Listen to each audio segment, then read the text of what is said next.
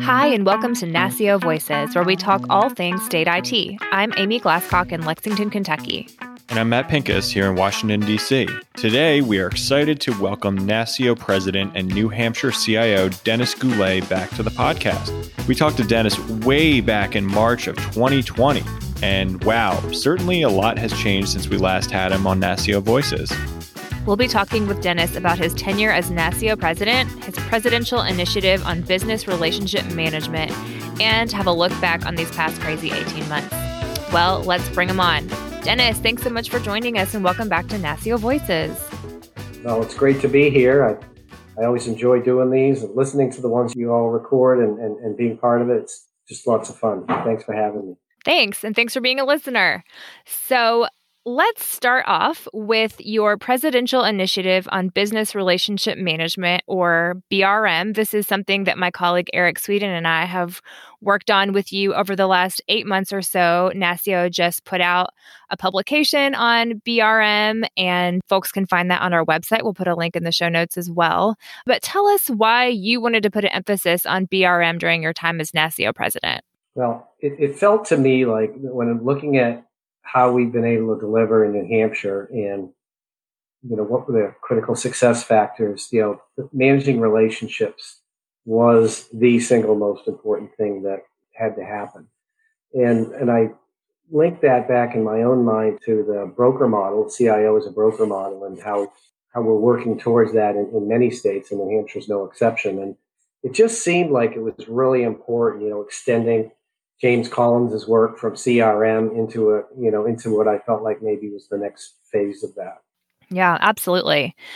So NASCIO is defining business relationship management from you know our perspective in the world of state CIOs as an approach to proactively managing effective working relationships with internal staff agencies, vendors, and partners. Instead of placing all the focus on just the customer relationship, CIOs and their teams are also aware of vendor relationship management for the best possible outcomes. Can you talk about how blending the vendor relationship management piece with the customer relationship management piece is so important?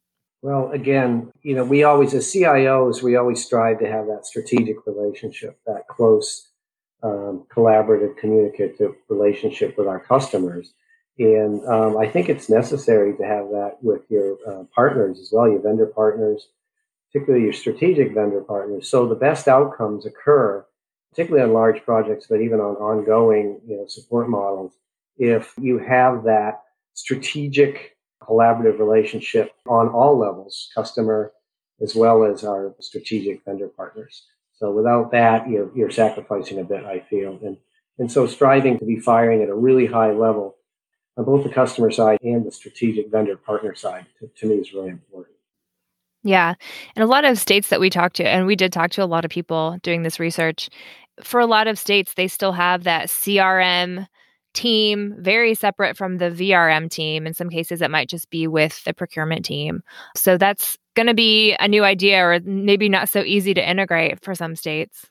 Indeed. And, um, and I just we just had this really successful project in, in New Hampshire. We just finished our last phase. It was a placing a 30 plus year old revenue management system. And we had in place that really strong strategic alignment between the IT folks, the agency folks, as well as our, our strategic partner. And boy, it worked well on time, on budget. Citizens love it. I mean, it was just a home run. And I think, you know, when we look back at why that was was a success, I think we'll see that having those strong relationships and uh, collaborative partnerships in place was was a big deal. Yeah, absolutely. That's great. So in our interviews with CIOs and their teams, as I keep saying, including you, we learned about the three areas of expertise that an ideal BRM manager would have. Can you walk us through those and, in your view, what is most important? The three magic pieces are you know, you have your relationship skills or your emotional intelligence. You have your domain expertise and your technical expertise. Now, the domain expertise will vary by agency, you know, whether it's a Department of Safety or Transportation or whatever. Um, you know, ideally we would have all three of those, but I really think the, the relationship skills and the emotional intelligence, which are the hardest to teach, are the most important. And, you know, we can teach, like I've had folks come in and learn, you know, the domain expertise, for example, and learn, particularly good IT folks are good at that. And, mm-hmm. you know, learn some, and, and you might not even need the technical stuff if you know how to lean on the right people to make it happen. Mm-hmm. So to me, it's relationship, relationship, relationship.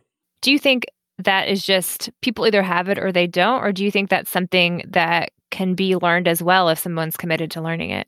Well, I think you can learn it. It's it's like a lot of other skills. Some people have innate skills and they were just born with, and others require training. I'm, I know that for my own part, companies I've worked for in the past invested in training me, and particularly in some of the skills that I'm talking about, those executive level skills. Mm-hmm. And so I think training really is a, an important part, helping helping your folks understand, and, and also I think sharing and you know what was successful and what wasn't, so that our relationship managers do understand how to operate in a, in a successful way. Yeah.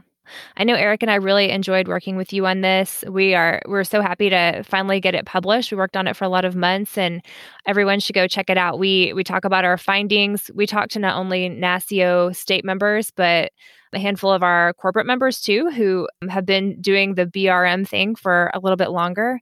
And we also have five calls to action at the end for states that are getting started in this world. So, again, it'll be on our website. Yes, and you and Eric did, a, I think, a tremendous job on that. You know, it was it was a journey. Um, mm-hmm. I think we kept peeling back that onion and finding more, and you guys did a great job of sleuthing. And I think if anybody's wondering how much work was put into this, go look at the very last page and look at all the folks that contributed. And I yeah. think it's just just a super high quality re- result that I'm very proud to attach my name to. Well, and I have to give a big shout out to my colleague Eric mm-hmm. because he he definitely has the curiosity to keep pulling those threads when it comes to this kind of research. And yeah he he uh, gets big kudos for that. It's a, it's a good way to describe eric. Well dennis i'm going to switch gears just a little bit. I mentioned this in our intro but we last talked to you on the podcast on march 13th of 2020 I remember recording the interview right after I got the phone call that my daughter's daycare was shut down. I had to pick her up. We weren't sure if it was going to be for, you know, a weekend or a couple weeks. And it ended up being, uh, I think, six and a half months that her daycare was closed because of COVID. So, certainly a lot has changed since we last talked to you on the podcast. But we discussed in, that interview some of your efforts and how much you were enjoying working on NASCIO advocacy initiatives and, and federal legislation, particularly related to cybersecurity. Can you give us an update on some of those efforts? Talk to us about you know some things that that you've worked on and that we have worked on together over the last year and a half. Well, you're right, Matt. A lot of good stuff has happened. If you look back, we can reflect on some successes, right? The .gov legislation passing and being implemented in what has to be record time for a federal agency.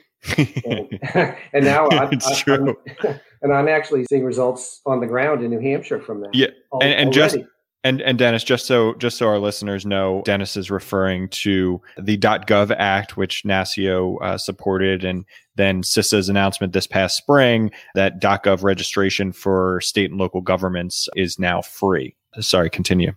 Thank you, Matt, for that clarification. Also, we're looking now at, I know that NASCIO has been working on the cybersecurity grant program that is now part of the infrastructure package that was passed by the Senate this week. So we have our fingers crossed, but things are looking good there. I think to start seeing um, what's it? What is it? A billion dollars over four years of correct uh, cyber, cyber grant money flowing to state IT organizations for mostly for the benefit of cities and towns and county governments, which I think is appropriate because they are in the most need. So really, I think great stuff. I can't really put my finger on this. Maybe you can give me some insight. I've just been trying to think. You know why has there been this momentum on state and local cyber issues? Is it ransomware? I mean, really, what's the impetus for a lot of these things getting done? And I honestly, I don't know. I've heard testimony from folks in in Congress who've had it affect their communities directly. Yeah, part of the magic there is when something you know bangs you on the head, you, you notice. And so I think we heard it over and over testimony from senators and members of the House that, oh, you know, this community or that community or, or this entity in my community was affected. and how it affected real people. So it's not a theoretical thing anymore, ransomware. You know, people are saying, oh, I saw that effect on my community, on my mm. friends, on people we know. So when it hits that close to home, that's a that's a call to action for everybody. Yeah, really good points. And I think, you know, speaking of congressional testimony in, in December, you testified before the Senate Homeland Security and Governmental Affairs Committee. And then in May, you testified before the House Homeland Security Committee. Talk about those experiences. Although it was virtual, I know you wanted to do one of these in, in person, but talk about those opportunities. Well, I mean, that's one of the special things I think that NASCIO brings to the table is not just the community of CIOs and, and our uh, corporate partners, but also that the long term vision for federal advocacy that helps bring it all together and helps us all provide the great citizen service that we desire to provide. So, being able to do that and being part of that, I, I, was just so proud to be able to do that. And I put a lot of effort into testimony. I brought a lot of passion to the testimony because I knew how important it was. Mm. And um, yeah, I, I really I really wish that I could have done it in person. It, it would have been scary, but scarier. But I think that's a, the kind of good scary where you know you you know makes you a stronger individual. It's the kind of experience you you would never forget in a lifetime. And even virtually, it's definitely an experience I will never forget.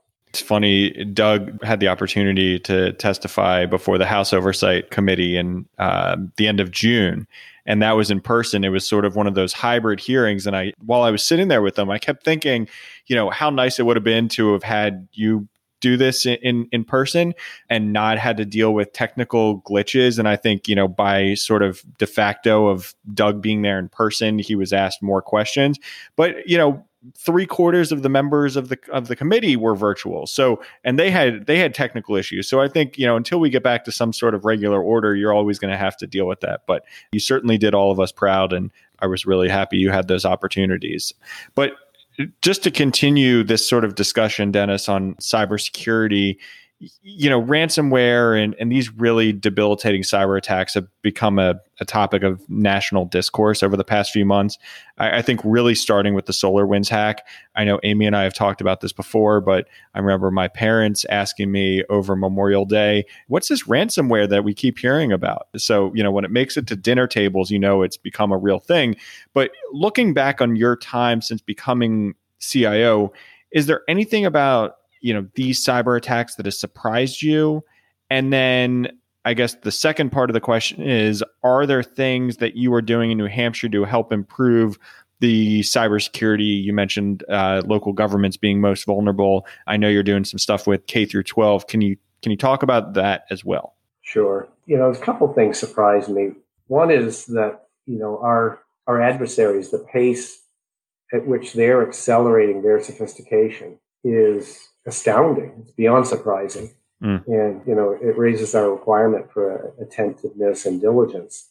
Another thing I'm surprised about is that I think for too long we viewed it as uh, it's every entity's job to defend themselves versus a serious public policy issue that needs to be dealt with and looked at at a national level and defended at a national level. So I mm. think we're getting there now. You can hear it in testimony. You can hear some of the rumblings from DC that you know we get it now. This is a serious public policy issue. This isn't just a every organization must defend themselves and we'll go on as we were. So I'm heartened to see that, and I hope we keep down that path because that, to me, is a better path for success than you know. Obviously, we have to defend ourselves, but there's there's better paths for success. And you know, going to the second part of your question, we're spending a lot more effort than ever now, reaching out to the entities inside our state that are the most challenged when it comes to ransomware. That is the smaller, you know, the political subdivisions, the cities, towns, and, and of course the K through 12 organizations, building community and investing in that community. So as some of you may have heard in the past, we worked with the K through 12 organizations to develop and promulgate uh, the minimum standards for uh, security and privacy in schools. We rolled those out, and as part of doing that, really built relationships with the tech directors in those schools that'll be lasting mm-hmm. relationships. Uh, additionally, you know, we we formed a public-private partnership in the, in the state with the municipal association and the, the largest insurance underwriter in the state to begin to create community in the municipal space as well to do smart things to help them smart things that don't cost a lot of money, but also we'll use that vector to distribute some grant money that we've already uh, been approved through the um, DHS grant, you know, the Department of Safety DHS grant funding, but mm-hmm. also looking forward to any grant monies that may flow from the infrastructure bill. That would be the vector we would use as well. Well, fingers crossed that gets done and hopefully quickly, Dennis. So, Dennis, you completed the second half of your predecessor's term and then your own complete term almost. So not only has it been longer than most NASCIO presidents, but it's also been during a particularly trying time due to the COVID 19 pandemic, obviously. So when you look back on your time leading the association as president, what do you think you'll be most proud of? Well, that's a really easy answer. I, I'm most proud of how we all responded to adversity how we all took a positive approach to dealing with it and created really good results for our, their CIOs and states, for their citizens, and for the you know for the country as a whole by virtue of our efforts in all areas during my time as president, particularly during the, um, the pandemic response and recovery efforts. Mm-hmm. Yeah, looking back at you know all the time that we spent on calls, you know, together and even our virtual conferences, I think we can certainly be proud of those. And you can be proud of the pivoting that happened, you know, over and over again. It felt like it wasn't just one time, but yeah, it was, it's something uh, that none of us will forget soon. When you do look back over everything that's changed in the last year and a half and everything that hasn't changed, what issues do you think will be top of mind for state CIOs over the next couple of years, looking out, you know, maybe three to five years from now? Well, I think cybersecurity will continue to be way up on the list. And particularly now, since it's a continuity of government issue, you know, looking at ransomware, not just you know protection of citizen data issue, which of course is important as well. So that's going to be in there. Digital government services I brought to the forefront during COVID nineteen response and recovery, mm-hmm. and I mm-hmm. expect that to continue. I think that there's some really good news built in there for state um, IT organizations because people now understand how important that infrastructure throughout the state is, and uh, the likelihood of investing is much higher. So I expect a lot of effort to be going in there as well. And then, you know, modernization, which a lot, which a lot of modernization will relate to the delivery of those services, because when we look at the highest priority modernization efforts that need to occur in states, they all are related to weaknesses in our ability to deliver digital government services in a timely and effective way. Yeah, that's great. Yeah, I, I agree with all of those.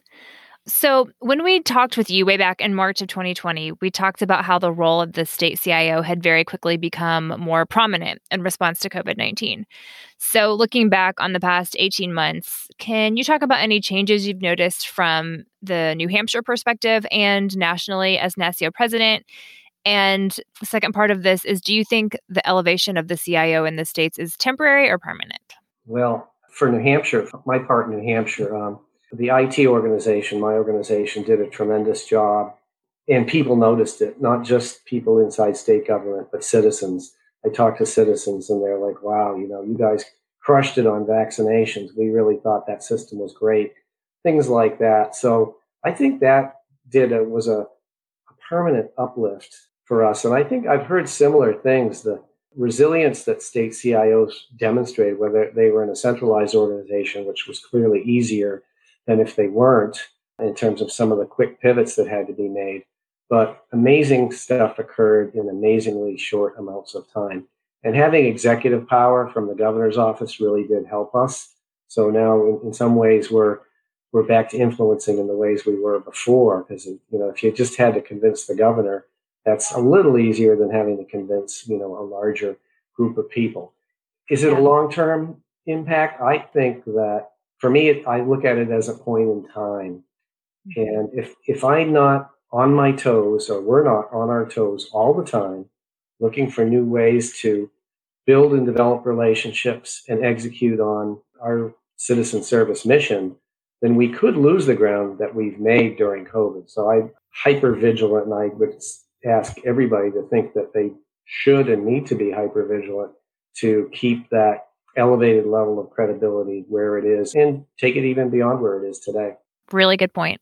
Fantastic. Well, Dennis, before we let you go, we have to put you through the gauntlet and ask you some hard hitting questions that are not only fun uh, in the spirit of NASCIO and NASCIO voices, but also we tried to encapsulate some questions that run the gamut of your time as NASCIO president.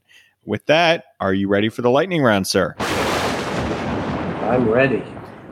All right, let's do it. First question What is the most enjoyable or fun thing you've done since getting your vaccination? Pre COVID, one of the things my wife and I used to like to do was go out and sit at the bar at a nice restaurant mm. and just interact with people, people we didn't know, the people next to you while mm. having dinner. And we did that the other night, and that was just fun. I loved it, and it felt really good.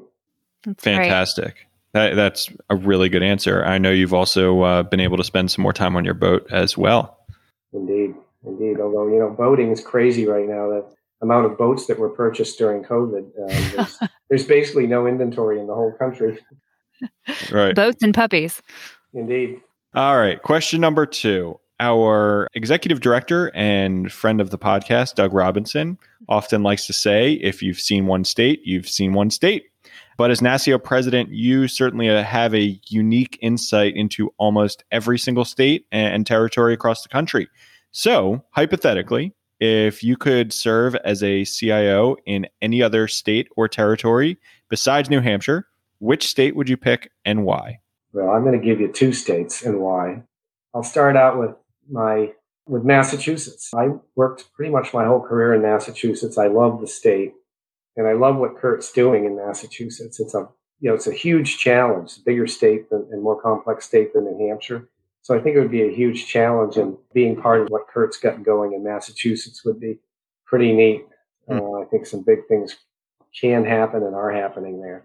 The second state I would bring forward would be the Virgin Islands. And, and the primary reason there is, you know, I recall a virtual meeting. We had a NASCIO meeting in the winter, and our colleague there, Rupert, was outside on his deck in a short sleeve shirt. Enjoying in life. the winter. And I Enjoying think it was, life. It was snowing at my house. So, uh, you know, Virgin Islands, hmm, not too bad. Doesn't I know. sound bad. Like he just did that to show off. oh, 100% hundred percent. We're gonna have to ask Rupert about that, but yeah, for sure. Maybe future NASCIO conference location. Fingers crossed. All right. Third and final question. Uh, you've spent a lot of time with Doug, virtually and in person, as NASCIO president. What is your favorite Doug moment? All right. Well, first, I want to say, as I think has happened to almost every president, we've gone from being colleagues to friends during mm. my presidencies really deep, strong, and a deep, I think, a deep friendship that'll last forever. And you know, as part of that, you know, we all observe how serious Doug is in, in his work, and it's one of the things we really love about him. And so, talking to him virtually and having his dogs be part of the conversation and bringing their personalities into it, and then seeing his response to their personalities, that was really fun. And it was a different side of Doug that we maybe don't see every day that is a, a special part of him that that was fun to see. So good. And in our last episode, Amy and I picked Doug's dog noises as our favorite blooper moment in the 50 episodes that we've been doing this podcast. Yeah. So I think it's pretty universal. Yes. He's a dog lover for sure. Well, Dennis, thank you so much for coming back to be on NASCIO Voices with us and talk about your BRM initiative and your time as president. We really appreciate it and we look forward to seeing you soon. Well, thanks for having me, and I'll come back anytime we have something interesting to talk about. Thanks again for listening. NASCIO Voices is a production of the National Association of State Chief Information Officers, or NASCIO. You can find past podcast episodes at nascio.org slash podcast. We'll see you again in two weeks with our next episode. You can find our report on business relationship management at nascio.org, and we'll also put a link in the show notes. Talk to you next time. 拜拜。